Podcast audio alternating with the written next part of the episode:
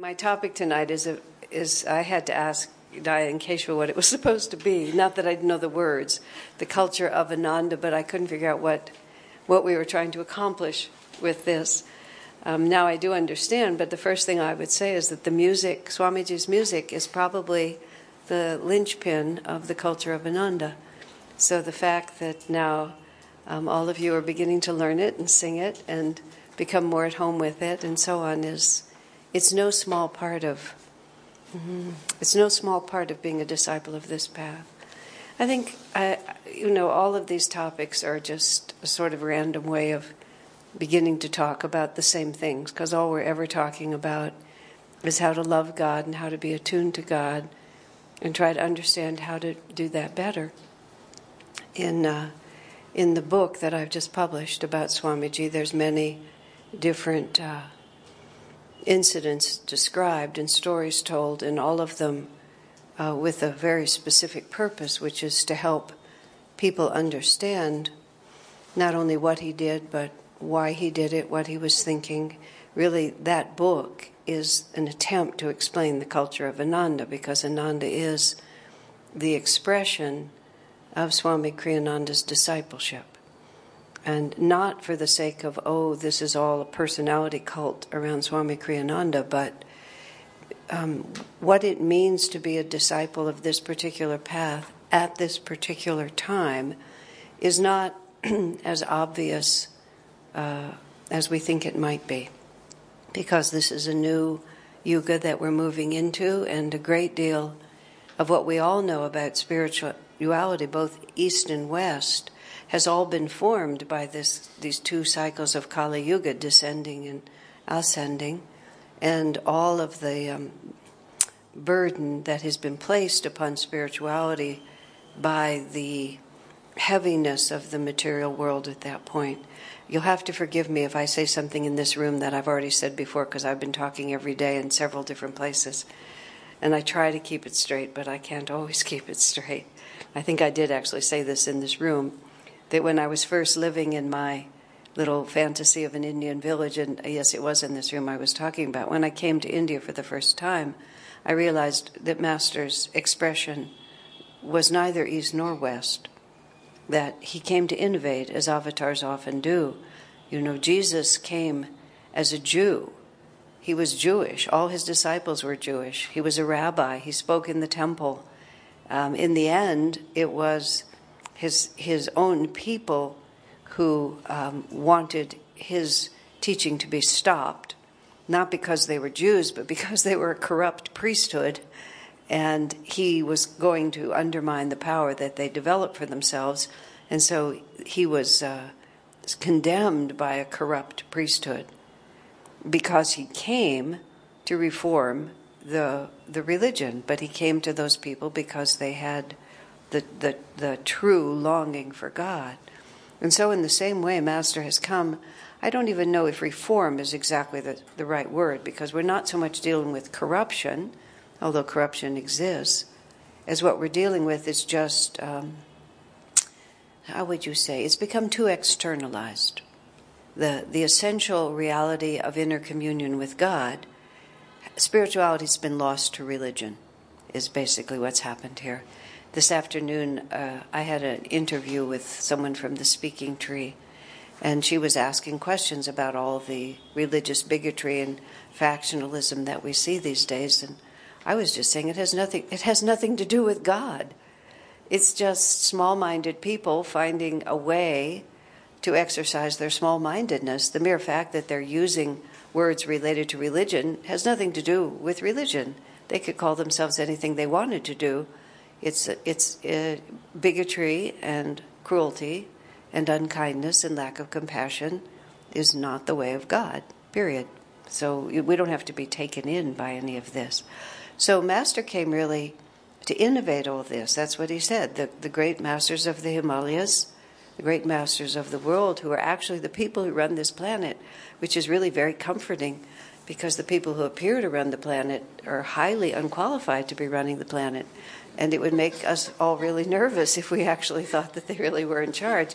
They're really hardly qualified to run a small ice cream store. It's just like they're way beyond their portfolio. But somehow Divine Mother is running a story, and that story is the necessary chaos that often precedes a rebirth.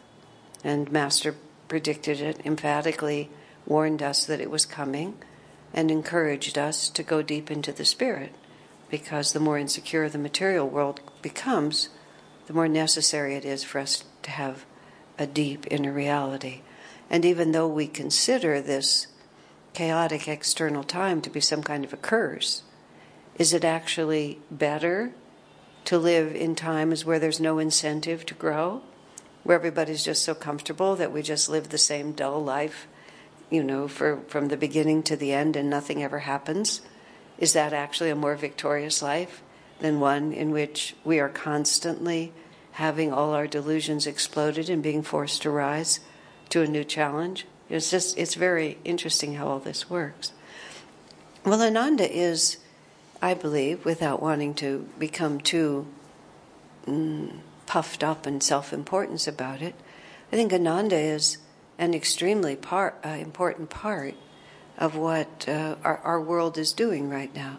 Swamiji, who was not at all inclined towards self-importance or having too grandiose an idea of things, on many occasions made the simple statement that he believes that history will show that the most important thing going on right now is Ananda.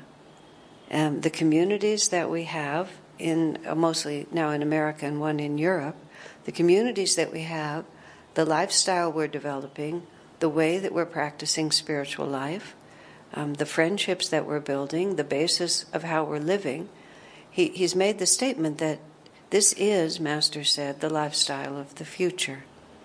It's a very interesting comment, because there's certainly no sign of it, of anybody actually caring about us on that level.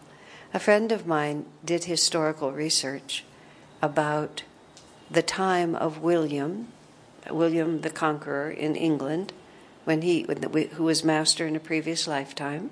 Swamiji was his son, Henry I. William's primary confidant was a monk who was the bishop, who was called Lanfranc, and Lanfranc was Sri Yukteswar. And then when Henry became king, his confidant was a priest also, who was Rajasi, who was Anselm. So you have the whole crew back there at that time, and probably a number of us were part of that story one way or another too, although, you know, it's hard to know all of those things. Well, my friend did a little bit of research, and Lanfranc, at the time that Lanfranc lived, the church itself was exceedingly corrupt, and many of the monasteries were hedonistic places of abuse on many different levels. And it was sort of like there were always sincere people, but the public face of the church was quite degenerate.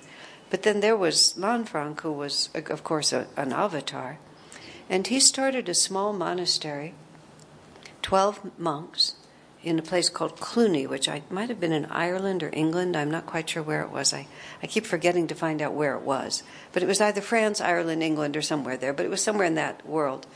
They were 12 monks, and they were very sincere monks. And they started living a genuine spiritual life. What they were doing gradually became so attractive that they started several other houses.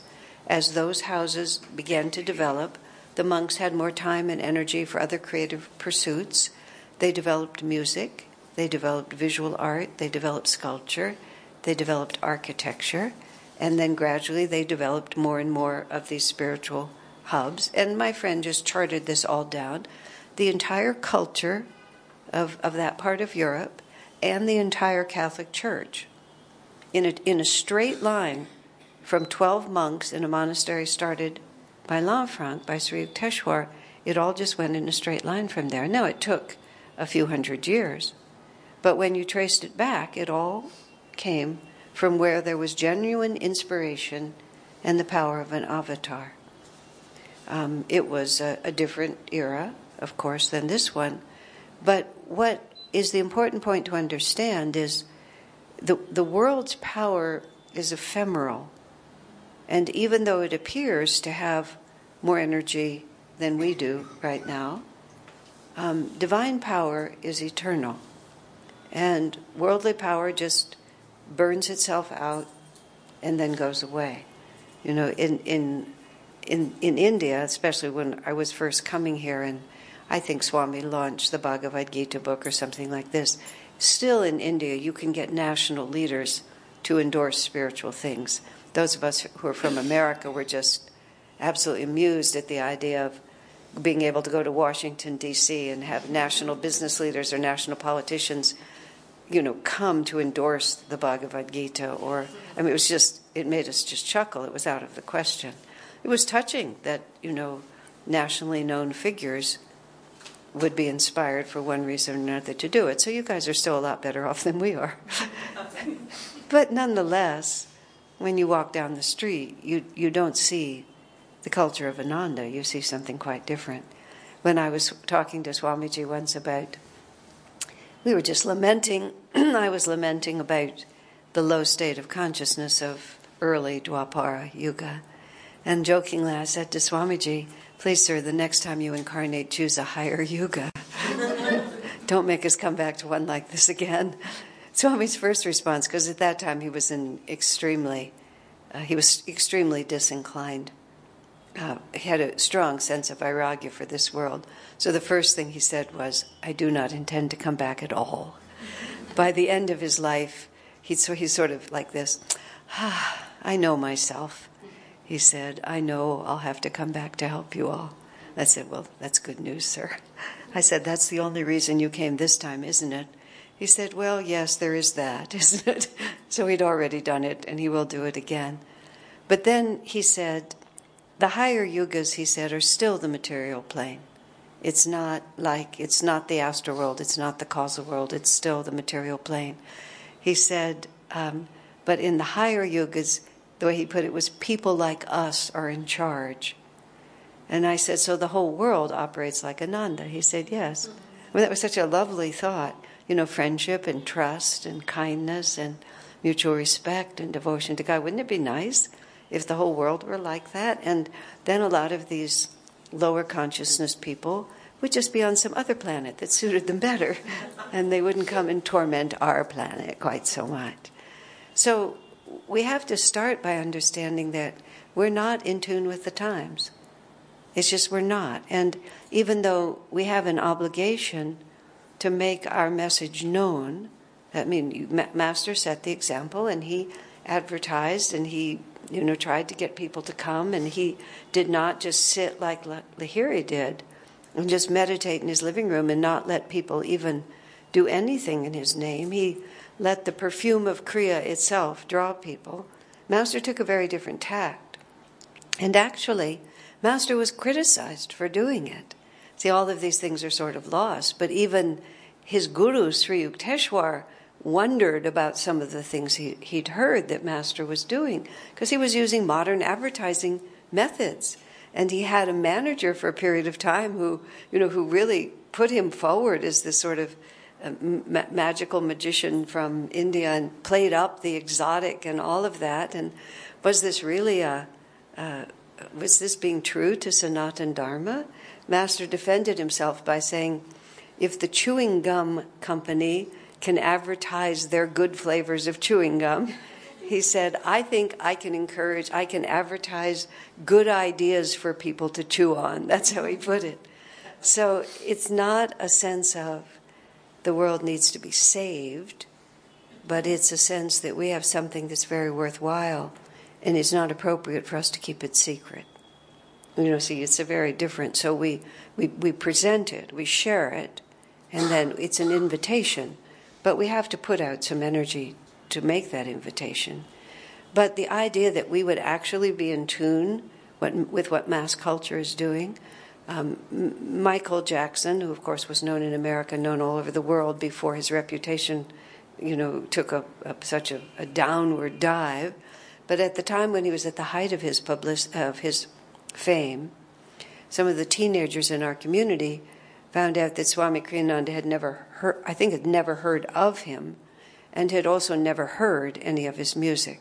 So they felt that this was a a gap in his education that they were obligated to fill. So we made some extracts from some of his songs and gave them to Swami to listen to. And Swamiji never hid from the world. He didn't have a sort of scornful, it's beneath me to consider attitude. In fact, as he put it, as the leader of an international organization, he was obligated to pay attention. He had a lot of responsibility. He needed to know.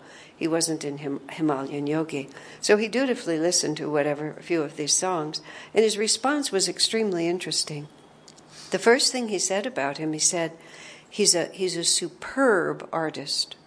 He says he knows exactly what he wants to say, and he says it perfectly, which is, it was a very interesting comment. Whether Swami shared his vision or not was quite something different, but he could tell this man had a vision and that he was a master at executing it. And he said, and his vision, his vibration is how Swami put it, his vibration exactly matches the world culture at this time, which is why everyone in the world was drawn to him, because, it wasn't even the style of the music or anything, but he vibrated at a certain attitude and state of consciousness, which was exactly the vibration of the world. So he moved right out, and everybody recognized him as what they wanted. And also, because music not only reflects consciousness, it also creates it. So his fame actually reinforced that consciousness. It's very interesting, which is why our music, Swami's music, is so important, because it not only reflects, it also creates consciousness, and it creates our consciousness, and it creates consciousness in others. I'll come back to that. So Swami talking about Michael like that way, but then Swami said, and listening to his music also tells me, speaking of himself, Swami said, that I am completely out of tune with this world. He said, completely. My vibration has nothing to do with the world as it is right now. And when a national publisher became enamored of Swamiji personally, and wanted to make him a big popular figure, the actress Jane Fonda had become big in the yoga movement, and her fame had been created by the same publisher. So he thought he could make Swami the Jane Fonda of meditation. Swami had to ask someone, as if it was another language, what is he talking about? So he didn't even know what he was talking about, so others filled Swami in on the whole thing like that. And Swami was willing in the sense that this had come to him. Swami was always open.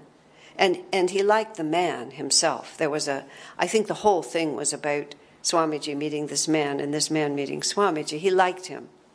We all liked him. He was sort of one of us, even though the publisher only touched in and then floated away.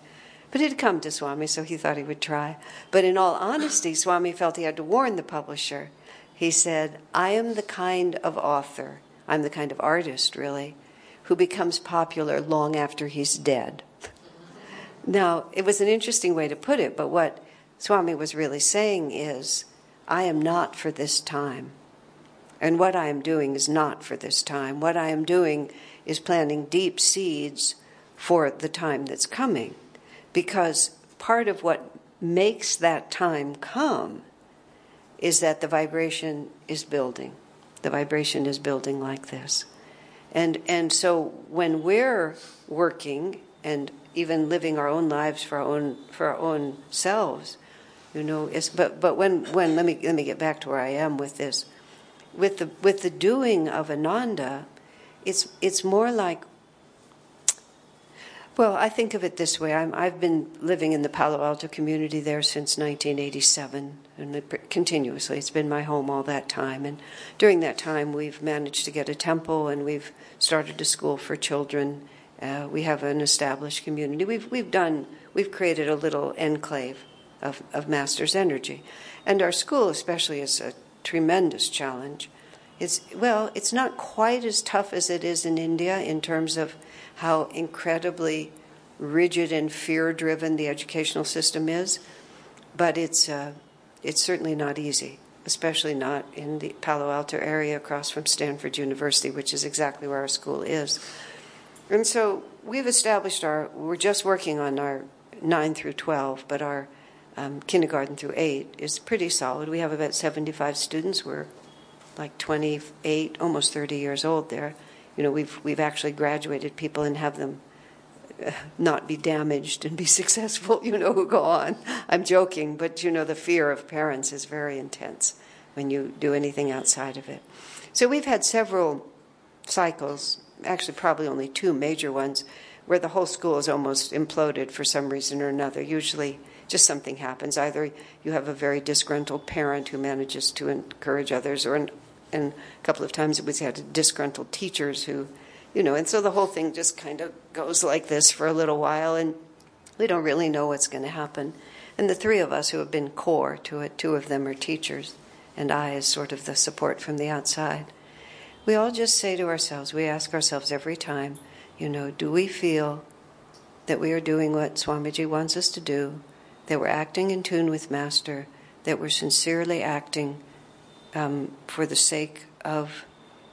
Are we expressing the true vibration of what this teaching is? And as long as we feel that our vibration is what it is supposed to be, then whatever else happens on the outside, it really doesn't matter, because we're not really doing... This is not just for now.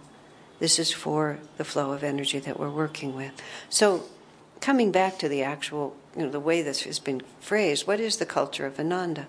Part of the culture of Ananda is that we have chosen to incarnate at a time when the yugas are ascending. And that has a really, really strong impact on our spiritual lives. When Jesus lived, and Jesus being closely connected to our path, Swamiji at the end of his life was saying that he believed that Jesus was a previous incarnation of Master, which... during Master's lifetime, he never said that. He did say his teaching was the second coming of Christ. But when Swami asked him directly if he was an incarnation of Jesus, reincarnation, Master said, what difference would it make? I said, Swamiji, why didn't Master speak about it more openly? Swami said, Master had so much trouble in America. Can you imagine what would have happened if he'd said that? And I said, good point, sir. You know, it's not something that it was way too early. But if, you know, any of us were there with Jesus, or whoever was with Jesus, it was Kali Yuga descending. I mean, it was so bad that they crucified the avatar. I mean, this is not a high age when the avatar is crucified. This happens every once in a while, but it's not a great moment. It's nothing to be proud of when your civilization crucifies the avatar. It's a bad time, and it got worse. You know, they threw all the other Christians to the lions as time went on. So there was no reforming society at this point.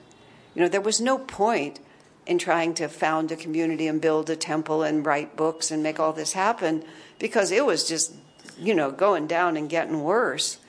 So the people who were serious left. They went to monasteries, they went to caves, they went out into the desert. They just left society behind, which I think that's kind of a nice situation. I think those are good lives, when you can just concentrate on your spiritual life, isolate yourself with your fellow devotees, and just turn your back on the world. I mean, it's very tempting to do that. But this whole path started with Lahiri Mahashaya being drawn to the Himalayas, where Babaji says, oh, here is your folded blanket, here is your water pot, I've saved these things through you all this time, I've watched you through these incarnations, my own you have returned to me.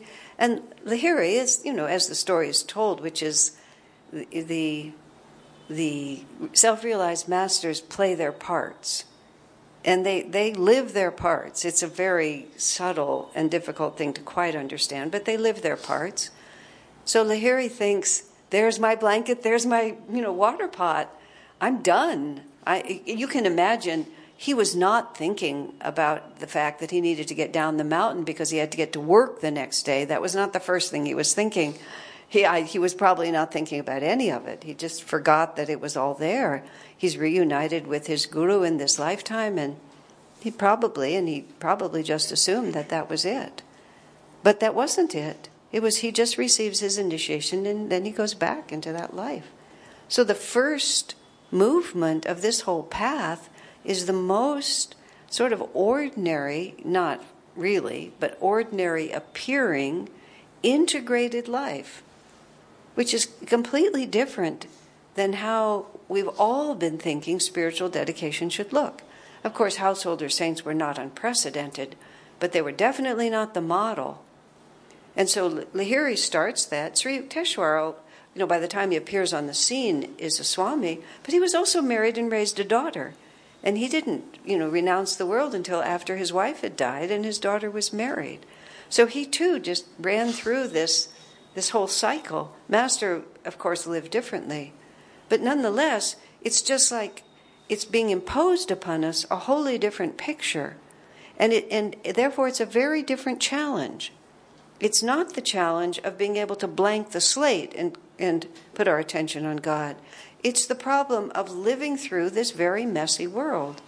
And it doesn't mean that we all just get to marry nicely and have a tidy little home and all the money we need or anything like that. It's death, destruction, divorce, chaos, bankruptcy. Nothing is working out. And yet we're compelled to stay in it. We're not given the freedom to just blank the slate. We're asked to bring our spirituality into the world that we're living in now, but we live a little differently. So, we're doing it because it's our karma. We chose to incarnate at this time because this is precisely what we need to learn. If the lesson for us was how to live in a cave, we'd get to live in a cave.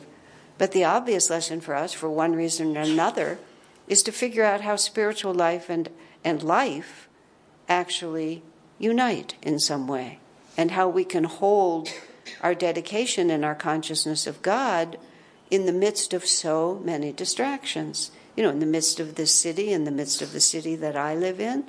It's not that we never get a retreat or never get an ashram life, but it's different. And worse than that, well, I was going to say in addition to that, worse than that, is because Master came to start a spiritual revolution. I mean, that's what his job was. He launched a spiritual revolution. Autobiography of a Yogi was published in 1946. I mean, books usually within a very short time just go away. It's still a bestseller. I mean, what kind of power is in that book? I mean, we can speak to it, but just think about that this book just keeps being read. And it keeps being read more and more, and it gets translated into whatever it is. Somewhere I read 52 languages. I'm not sure whether I just made that up or I actually saw it somewhere. It's in all these different languages. I mean, even as we speak, there are undoubtedly hundreds, thousands of people picking up autobiography and reading it for the first time. And that's Master's just living presence walking through that. Swami Kriyananda was one of his foremost disciples, and he pulled all of us into this story. And we have a job, and the job is our living discipleship. And the second job is this, building this. Because people need to see that there's another way to do it. When I was writing that book about Swamiji, it's 44 years that I knew him. Every year is a chapter. Every chapter is a year except for the first, which is a few years together, just one by one by one in everything he did. And what I was wanting to put across is what it looks like these days to be a disciple, and it just doesn't look like this whitewash sort of thing. And the other aspect of it, talking again of the culture of Ananda, is that Swamiji is so informal and at ease with all of this. I know there's a lot of Indian customs that I respect, When Swami first came here in 2003, he brought with him Conversations with Yogananda, which he wanted published immediately here, which was published. We did publish it very, very quickly. And he was, a number of people told him he simply couldn't call that book Conversations with Yogananda. He had to call it Conversations with Paramahansa Yogananda Sri 1008 Maharaj Ji, that it was just out of the question for him to call it Conversations with Yogananda, because there was all this other stuff that just had to be put around it. And there was some actual conversation about conversations, about how that was going to go. And Swami's comment was, enough already. Conversations with Yogananda is enough. Now, it was a small thing in a certain way, but it was also part of what he was just trying to say. Let's just take away everything that's not essential. Swami's respect for his guru, there is no question about it. It didn't need to be decorated with a lot of Sris for anybody to be able to see it. It was a very small thing and symbolic only in the smallest way. But nonetheless, there it was. He was also just saying to us, this is the time for inner communion. This is the time when everybody looks like everybody, but we're different inside. Many years ago, like in the early 70s, at Ananda Village, when we were our little primitive ashram out there, just beginning to come up, just beginning to get our heads above, above the horizon line like this, one of the local papers was going to do a little story about us, because we're in this rural county and we were kind of a big deal in a small place. In a very small place, we looked big. So they came to do this, and the reporter was there, and I think I served lunch and we were talking. And the reporter was actually a little disappointed, because he was hoping to find a very exotic place. He was hoping to find a lot of weird people walking around in strange costumes and intoning, and he just met regular folk who looked like regular folk, and here he was having lunch with the big Maha, although he wouldn't have known the Maha Sri 1008 sort of, because he was too American to know those concepts, but that was what he was hoping for. He was hoping for there would be a lot of ceremony. And when I was in Israel in January of last year, we were there for, I don't know whether it was Russian Christmas or Armenian Christmas. I could never get clear. Maybe it was Russian Armenian Christmas or something. But it was, I was actually in Jerusalem at the Church of the Holy Sepulchre, which is where Jesus was crucified, where his body was laid out and where he was resurrected. It's all under one big roof in a relatively small place. But it was because it was this special holiday. And then apparently the equivalent of the Pope, or at least the Bishop of Jerusalem, of that particular sect, and I don't want to make fun of this, but it was really something to see.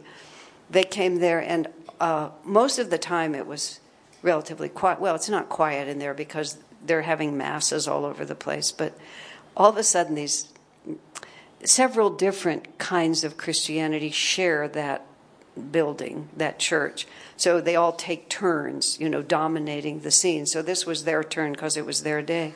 These young men get up all of a sudden, and there are these big wooden drums.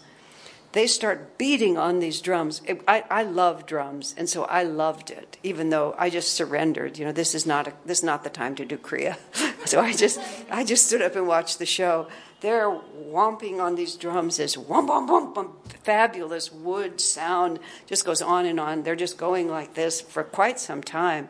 Then I hear coming from outside the building, there's a sound like, and what it turns out to be, and there are these two men, and they have dandas. I'm sure they didn't call them dandas, but they had these big sticks with something on top. It's all stone, and in rhythm with the drums, they're stepping forward, and they're both banging those sticks down on the ground. Then they take another step forward, and they bang the sticks on the ground. So they're banging from inside, they're banging from outside with great rhythm. It wasn't cacophony, it was fantastic.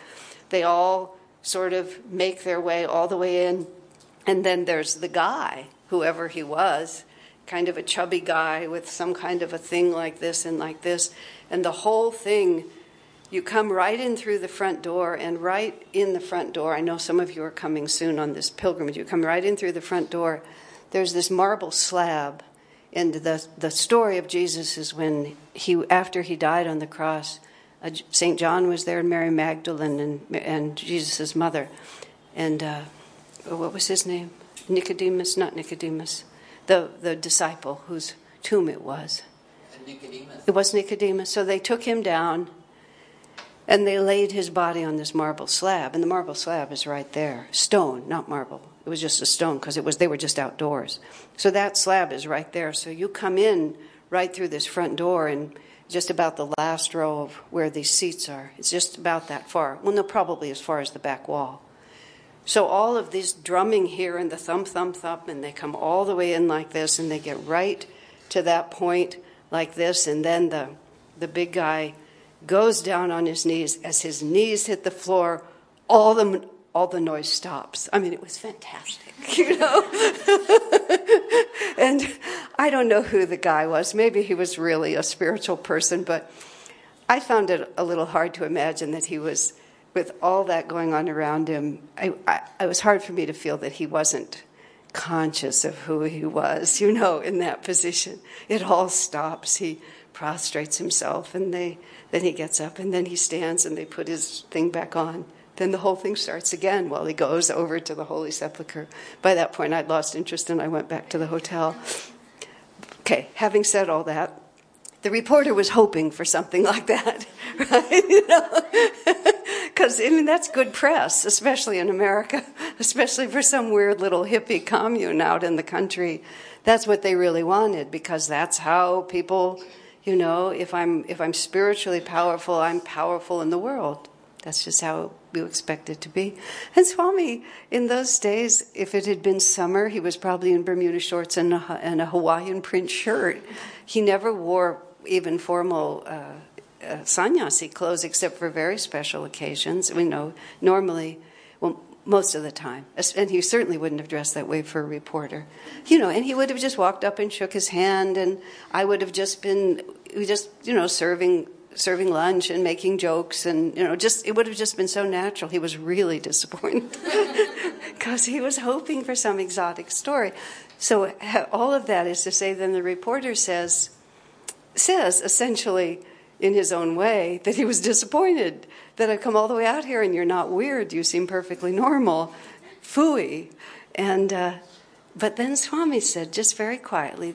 The reporter was not sensitive enough to know what Swami said. Oh, yes, Swami said, yes, we live just like everyone else, except we put God first. And, I mean, the reporter heard him, but it just went just like that. You know, because except we put God first. Like, who does that? Especially not if you're living just like everyone else. How do you live like everyone else if you put God first?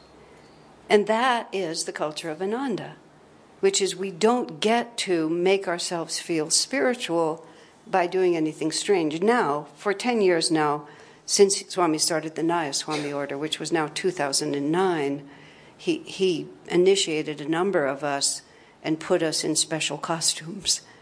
And when he put us in special costumes, there was a lot of discussion about it, and I myself am of two minds about it. Personally, I love it. I love the fact that I affirm within myself the fact that it shows on the outside. You know, most of the time in America, I dress pretty much. I always dress as I dress now in a sort of Indian tunic trouser sort of look. But in America, you can wear anything you want. And the only comment I usually get is, "My, that's a nice color." So. I know what I'm doing, but nobody knows what I'm doing. If I'm with several of my other Naya Swami friends, they think we're some kind of a club or something. Or occasionally, depending on what sports team is popular, you know. I mean, it was like 4 or 5 of us in the restaurant, and the waitress thought, "You must be L.A. Dodgers fans." You know, it was baseball season, and we didn't quite know what to answer. Sure, why not? But the fact is, it distinguishes us. And we talked a lot to Swamiji, sir. We've worked really hard to live just like everyone else, but to put God first, to not make people feel that you can externalize your spirituality and have it still be the same. So now you're asking us to do that. Is that really what you want us to do? And we sort of went back and forth. Swami's answer to almost everything was that, quote, "You should do as you feel," because it is internal, it's not organizational. So we had to decide. But he also said he thought it was time now to make a more external statement. And he actually says, I think in the I believe it's in the book he wrote about it, but he said in time, you know, eventually the blue will be recognized for what it is. And it's not really Ananda. This is a reformation of the Shankaracharya order, so right now it's focused within Ananda, but it isn't Ananda. It happens to coincide, but it's not the definition of us. But for the first time, it became possible to have an external way of distinguishing people, which I'm really sorry about. You know, personally I'm pleased, but I'm really sorry about it, because all of a sudden we move from pure spirit into form. And so it's a very interesting reality, because what we're trying to do is getting out of Kali Yuga. And Kali Yuga is all about form. If you have the right form, then you have the right substance. There's a comedian in America named Garrison Keillor who has kind of a dry wit. And one of my favorite expressions about churchianity versus Christianity comes from him. He says, sitting in church, if you think, sitting in church and thinking that makes you a Christian is like going into your garage and thinking by sitting there you'll become a car, is how he put it. And that's the essence of what Ananda is. You are what you are, but we have something that's uniquely powerful. And I'm going to come back to the music for a minute, because it's interesting. You know, what we're doing is a vibration, and it's a ray. That's how Swami described it. In the early 80s, he wrote a little pamphlet, which may or may not still be around. I really don't know. It's called A New Dispensation. And Swami it's just about 5 pages. And I quote from it in the book. I tried to sort of resurrect things that Swami just did so much, that so much of it was just enormous when it happened. And then just before the ink was dry, he did the next thing. And so you kind of lose track a little. I tried to chronicle it. But he was really talking about he was trying to introduce the fact that this is a ray of grace, was the words he used. And this is a particular vibration of consciousness that we're all trying to tune into. And, you know, the word attunement and being in tune gets talked about a lot. And the more it gets talked about, it's one of those things, the more these things get talked about, the harder they are to understand. But if you can, because people try to put them into form, and then you get confused. But there is a vibration that Master passed through that we're trying to feel, and it's very, very subtle, because it is not form. Being a self-realizationist is not an easy path, because you can't get the rules straight. Yes, you take Kriya, you say, I will practice Kriya faithfully and regularly as it is taught to me. You have these techniques, you learn energization, you learn Hong Sa, you learn Om, you may take Kriya, you may take discipleship, but you don't have a guidebook. And especially given that everybody has different realities, I mean, what to speak of different countries that we live in, and different cultures, and different family responsibilities, and different professions, and different geography, and different traffic patterns. You know, it's just like nothing in Los Angeles, and it's the same song here. You know, there's the chant, desire, my great enemy. I say geography is our great enemy, because if you live on the opposite side of LA from our center, or if you live on the opposite side of Delhi from our center, geography, my great enemy, with its traffic, is surrounding me. It's giving me lots of trouble, oh my Lord. And it really is. So we can't say you'll go to hell if you don't get here on time on Thursday, because you might already be in hell trying to get here. You know, it's like, it can't work that way. And when I read some Catholic text, I didn't grow up with that. You know, it's like once you start down the pathway of defining it externally, you have to define it right down to the end. Because as Swami said, once you tell people that they have to do certain things or else they'll be damned, the natural human tendency is, how much can I get away with? You know, when do I cross the line?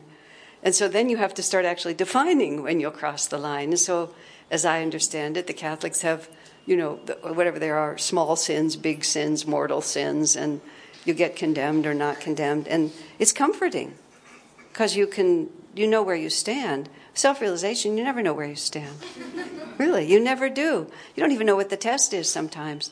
Sometimes you think that to succeed at what you're doing externally is to succeed, and sometimes what you really need to learn to do is fail. You have no idea. But the only thing you know is that there's a vibration that we're trying to tune into, and that when you begin to sort of know what that vibration is, and that alone is your compass, and no one else can tell you that. However, Swamiji does say that vibration has certain observable characteristics, and in that pamphlet he writes very sweetly. He said that, the people of Ananda, what happened was these friends in Los Angeles said something to him about that they could always tell someone from Ananda. And Swami said, that's odd, because they're such an eccentric lot, because the closer you get to your own point of origin, the more you just are yourself. And he said, yes, except he said, and then Swami started thinking about it, and the man actually put some of these. And Swami put it this way. He said, what were the exact words? Well, humility, kindness, an open-mindedness, to new ideas. And then he had a few others. And then he also had the phrase, a certain inner radiance, which was a very sweet way to put it. But the humility, the kindness, and an open-mindedness, it's just, these are the things that happen when you're in tune with this particular ray. And Swamiji himself just exemplified this. Swami took himself so lightly. That's the only way I can say it. He just took himself lightly. Even when, he was in places where, as happened at the end of his life, especially in this country, but also in America, where hundreds of people were clustering around, and he had such a stature in so many ways. He just never allowed it to actually affect him. He described it. He said, the myth of Kriyananda swirls around me, is how he put it. He said, but inside I'm just the same old soul, meaning I'm just a child of God. I'm just Master's disciple. All of whatever happens around me, it doesn't mean anything to me. And Jyotish, who's his successor, it's exactly the same. We just take this for granted. They're humorous. They're unpretentious. They take themselves lightly. They're kind. There's a certain inner radiance there. They're open-minded. That's the culture of Ananda. What you're looking at the individuals who exemplify it, but what you're looking at the vibration that is Ananda. And so when we're drawn to this, we might pick up Autobiography of a Yogi and know he belongs to us. Or in my case, I met Swami Kriyananda and I just knew he was mine. And many people have felt the same way about Swamiji. You just know it's mine. But just as many people are drawn to Ananda because they like the people of Ananda. It's like, who are these people? Where did they come from? Even honestly, when we take our children who are, for the most part, not at all associated with Ananda, they're not Ananda families. Ours is it's a private school that we run in that area, and the parents bring their children for many different reasons. But we take those children out on the street, on field trips or wherever we take them. And people say, who are these children? Because they have a kindness and they have a certain inner radiance about them, and they're open and they take themselves lightly, all of these qualities. And if you want to know what a spiritual path is, it's hard to evaluate a guru unless you're a guru. The reporter today asked me several questions about self-realization, and I told her I would let her know when I know. It's just like, these are not questions I can answer. I can talk about what it's like to go toward it, but I don't know what happens when you get there because I'm not there. So you can have an intuition about Swamiji or about Master or Babaji or any of these, but they're hard to evaluate. But you can look at people around, especially people who are dedicated, who have followed the path for a while. That's what it is. That's what it looks like. And if that's who you want to be, then you need to walk the path that they're walking. And so that you begin to feel it and see it.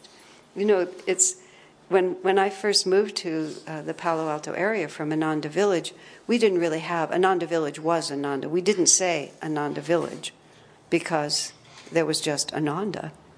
And it was only after we started getting the community in Palo Alto and a community in Ocean Song, which we had at that point. We had a house in San Francisco, but still Ananda was the village. And then it had to be Ananda Village because Ananda Palo Alto, Ananda San Francisco, and so on. Let's see. Oh, yes. So when we first moved there, it was sort of like how much of Ananda Village can we replicate in this place? And I actually tried to sit down and tried to make a list of all the things that actually constituted the culture of Ananda.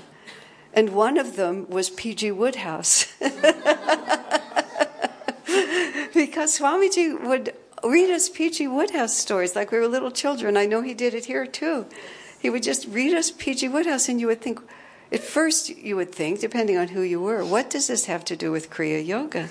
You were thinking of, you know, I'm here to get Kriya, and my teacher is reading me P.G. Wodehouse, and just, you know, having to stop because he's laughing himself silly in the middle of the story with these weird accents and these strange characters. The recordings of him reading are on the internet, and they are really worth listening to. I have actually spent periods of time just listening to them over and over because they're just so delightful. Master's actual recipe, Master's recipe for spiritual life is to read one funny story a day. I mean, Master was setting the tone right there. Take yourself lightly. You know, be joyous in this. But especially at that time when our culture was really small, there were a lot of phrases from the P.G. Wodehouse book that were just books, that were just part of our vocabulary. One of them was, there's this story about Bertie. I'm not going to tell the whole plot, but Bertie gets himself and he has to give a speech in front of a girls' school. And he doesn't know what to say, so he starts telling off-color jokes. I mean, P.G. Wodehouse is too clean, so you never actually get there. But when you start, you know, with the movie producer and the chorus girl, you have an idea of where the story's going to go. So Bertie is beginning to tell these girls this story that begins with the movie producer and the chorus. And so then the school director stands up and says, "We will now sing the school song," you know, and cuts him off. And all over Ananda, whenever things got a little dicey, someone would say, "Well, now sing the school song." And those in the know would just crack up laughing. We knew exactly what it meant. And those not in the know would feel left out and think that they were nuts, you know, like there was some deep principle here that they'd missed. Was it level 1? Was it maybe in level 3? Was it a higher Kriya? You know, like they didn't know what it was. And I realized that people had to have a certain familiarity with P.G. Wodehouse to be in tune with Ananda. Now, of course, that isn't exactly true, but it's almost true. You know, you have to just have an appreciation. And Swami was so pleased because, of course, the Indians loved P.G. Wodehouse, and he was so delighted that it was just already here. He had to introduce the Americans to him, at least us. You know, we just weren't schooled in it. But the point was, take yourself lightly, have fun, enjoy, don't take life so hard, and just be able to flow with the energy. Now, being able to know what it means, we will now sing the school song, is pretty trivial, but what it represents about having a shared reality. You know, the other aspects of Ananda culture are tremendously creative. And a deep devotion to the arts. And that's why learning to sing Swami's music, because it both reflects consciousness and it creates consciousness. And it isn't familiar to you all yet, because it's something new. And there's something, to me at least, because I've now watched both here and in Noida, I guess it was, where there was a... was it Noida? Janakpuri, that's where it was. Where there was the choir also, and I don't know how exactly to put it, but I can see everyone is trying to sing it, and in America we had to learn to sing too. The style of singing wasn't familiar to us either. because people had sung rock and roll, which is what people sang at that time. So most of the people who played the guitar and sang had, you know, been doing something really different. Or else they were singing folk songs. And folk songs are nice, but they're not as high energy for the most part. And so all of a sudden, they had to sing very exactly. They couldn't. Swami was very particular about the notes and the rhythm. And the words, you know, you can't slur, give life your heart, bless everything that's grown, fear not the loving, all this world's your own, make rich the soil, but whatever the phrase is. But once the seed is sown, seek freedom, don't linger, go on alone. You can't sing that like, seek freedom, don't linger, go on alone. You know, it's just, you can't do that. People had to rise to that level. And it wasn't really just musically, although there was a lot. Now it's not that important. I mean, I know you all are working at it. He had to establish the fact that this is an exact reality and you need to actually do it. And then people had to learn to be able to say those words with conviction.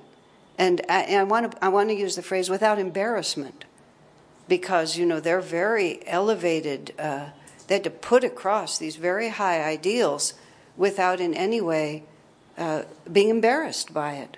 You know, because it's not popular these days to be so noble in your sentiments and to put forward such a powerful possibility. And so all of the singers had to really work at it, just as I see you all working at it. You're working at it from cultural musical issues also, but it's really that music is a specific vibration, and it's both in the words and the melody, and you need to match it. When our singers were first starting, Swami would interrupt them in the middle of the song.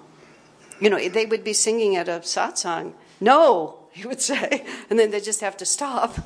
And he would, because, you know, he would correct the rhythm, or he would correct some. He wasn't unkind, but he was emphatic.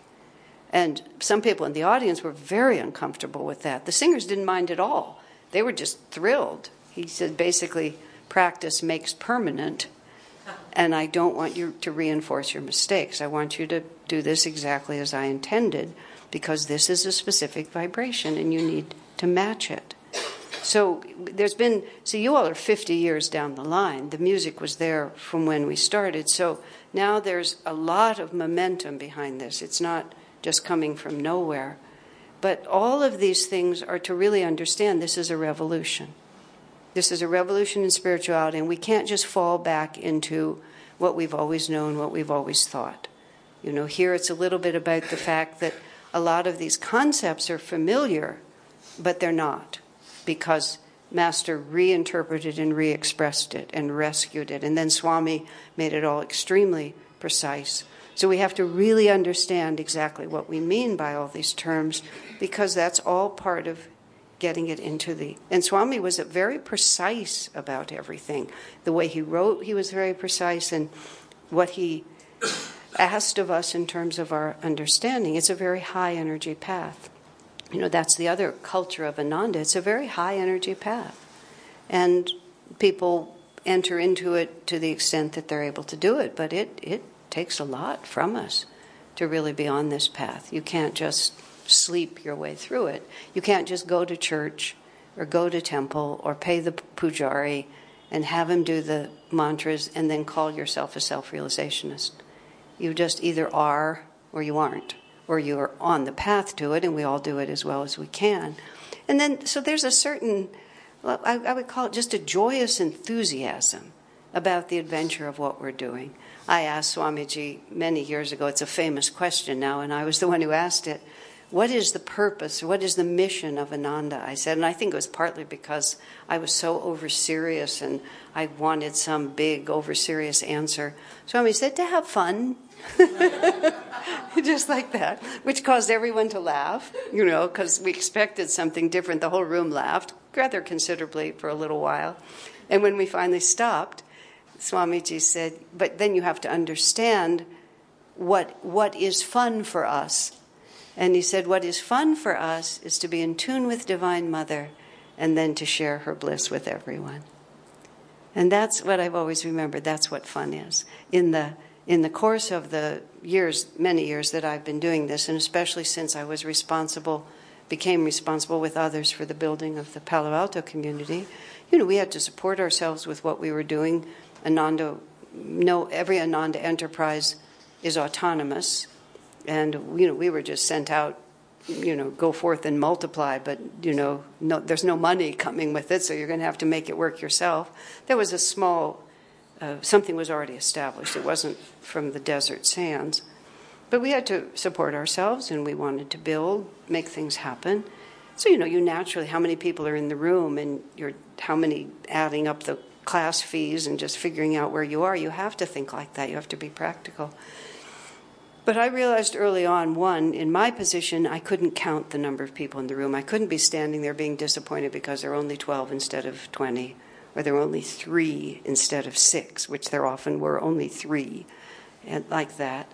That the only thing that really mattered was to have an inspiring experience, whatever the context was, whether it was kirtan, meditation, discourse, whatever it was. We just needed to create an inspiring experience that we all enjoyed together. Because if we did that, we were doing what we came to do. And if we did that, it would create a magnetism that would draw other people into it. And if it was just 3 people, who cares? If 3 of us had a wonderful time together, you can be all by yourself. God is always present. And when other people later would ask me, what the job of a community leader, and I would just say to have fun by experiencing Divine Mother, by creating inspiring experiences. And in the early years of Ananda, we were very fortunate because we were so small and we were so isolated that everybody always knew where everybody was. And very few of us had cars, and we were out in a rural area. Here you guys can drive off and nobody knows where you've gone. There, you were there, and if there was an event and you weren't there, somebody would go to your trailer to find out if you died the night before. We just didn't, why would you not be there? It was that, some people didn't like that, but others of us were quite comfortable with it. I remember actually the moment after I'd been there about a month when I realized that everybody in the community knew everything about me, because I was very intuitive and I could read the people around me, and I realized, oh my God, they can read me too.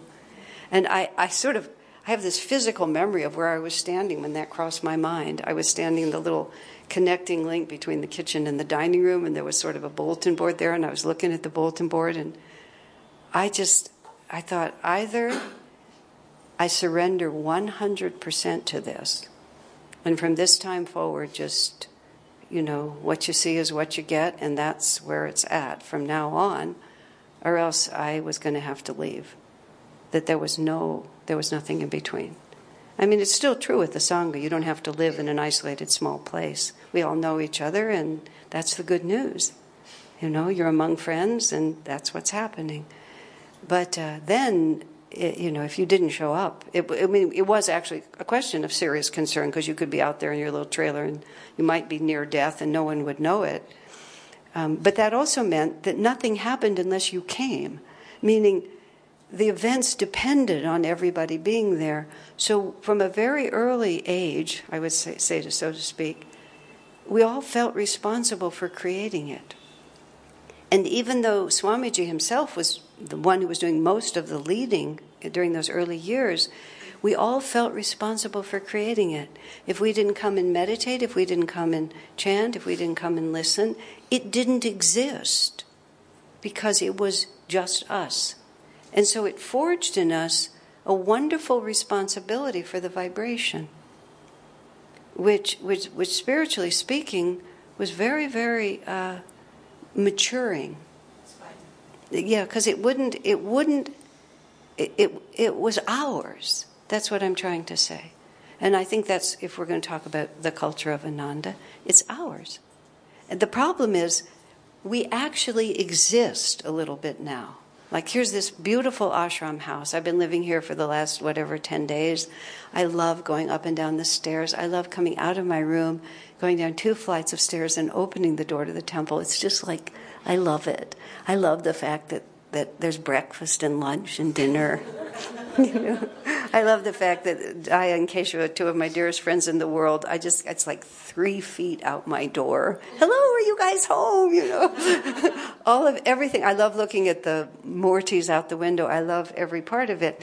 But now that it actually exists, you might think that it exists without you.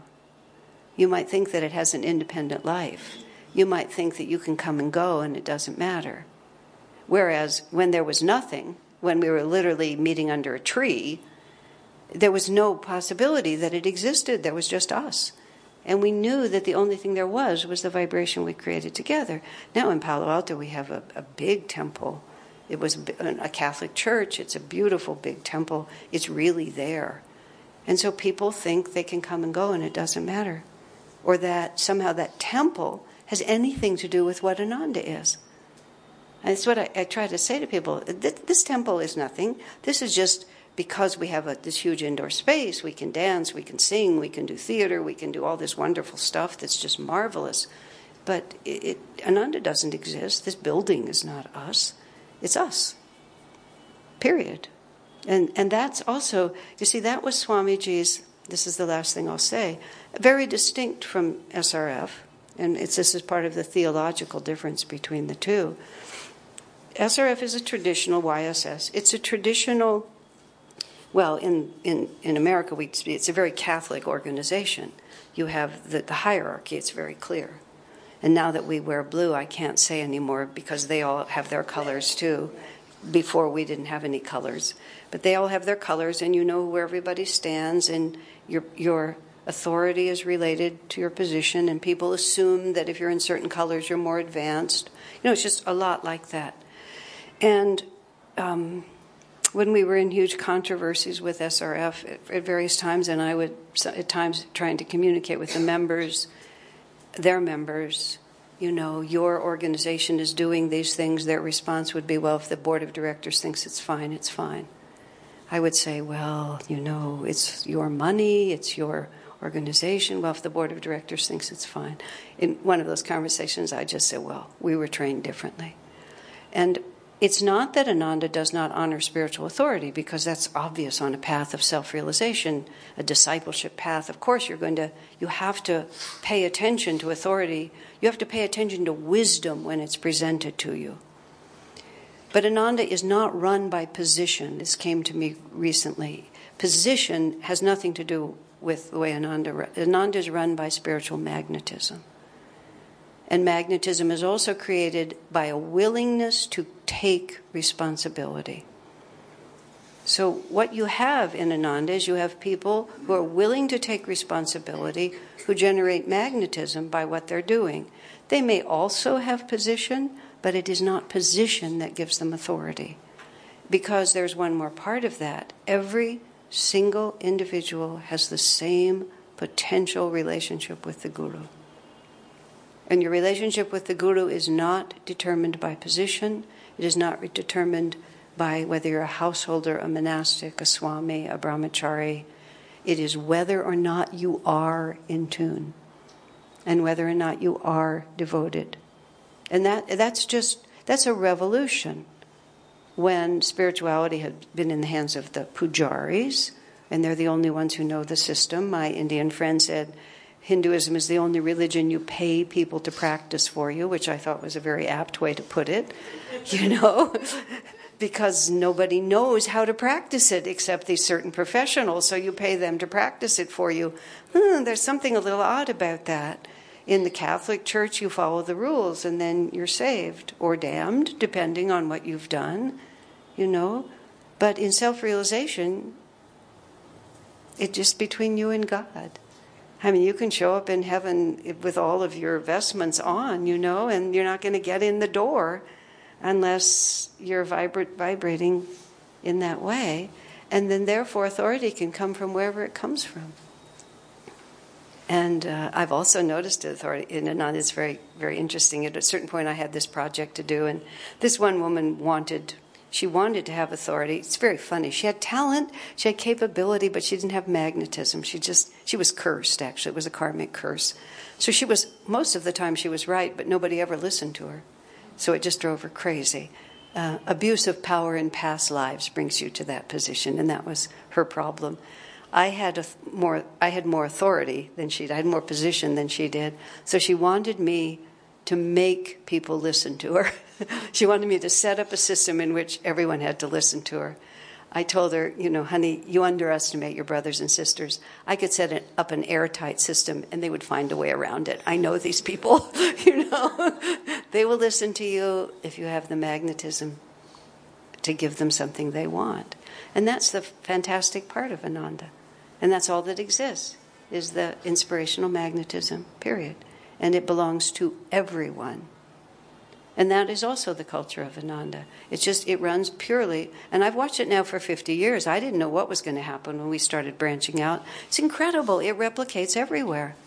If the magnetism is there, people are willing to take responsibility.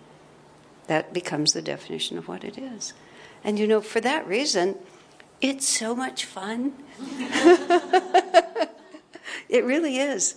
It's just been the funnest. I could hardly imagine a life like this. I hoped for it, but I didn't know. So that is the, what is the purpose of Ananda? To have fun. And boy, can we ever have fun? Like on a level you didn't know. I lost a thread and I want to finish it here. I was talking about creativity, music, and so on. I was involved in a little political thing in the local county of Nevada County. We were trying to make Ananda into a California city. It's a fun story. It's in several of my books now, 2 of my books. And so there was a man who was a local man who was part of this process. And so when Christmas time came, he invited this woman attorney and I who were working on this to come to his Christmas party, which was apparently in the little county, it was a big famous Christmas party. So we go to this Christmas party and we're in this big room and there's a piano, but we notice it's turned with its face against the wall. And we kind of look around and there's no provision for music. There's no provision for dance or theater or poetry or anything. We actually realized, and this may not be so shocking to you, but this was my life then, that all we were going to do was drink alcohol until everybody got inebriated enough to think they were having a good time. And, I don't drink. I mean, when I was a teenager, I had a couple of drinks, but I just never drank. And we were just there. We just sort of watched it begin to happen, my friend and I. It was just like, we felt so sad, because if it had been an Ananda party, there would have been 15 creative things that were going on that we were all doing at the same time to have fun together. So we waited till people started getting a little too drunk for us to feel comfortable. And then we graciously said goodbye and went away. But that's also the culture of Ananda, is what I would call clean, bright entertainment and good, clean fun. And a kind of childlike enthusiasm for all of that. It's a family worth joining, and it's a story worth adding your chapters to. It's a great adventure that has a long way to go. So there you are. Thank you.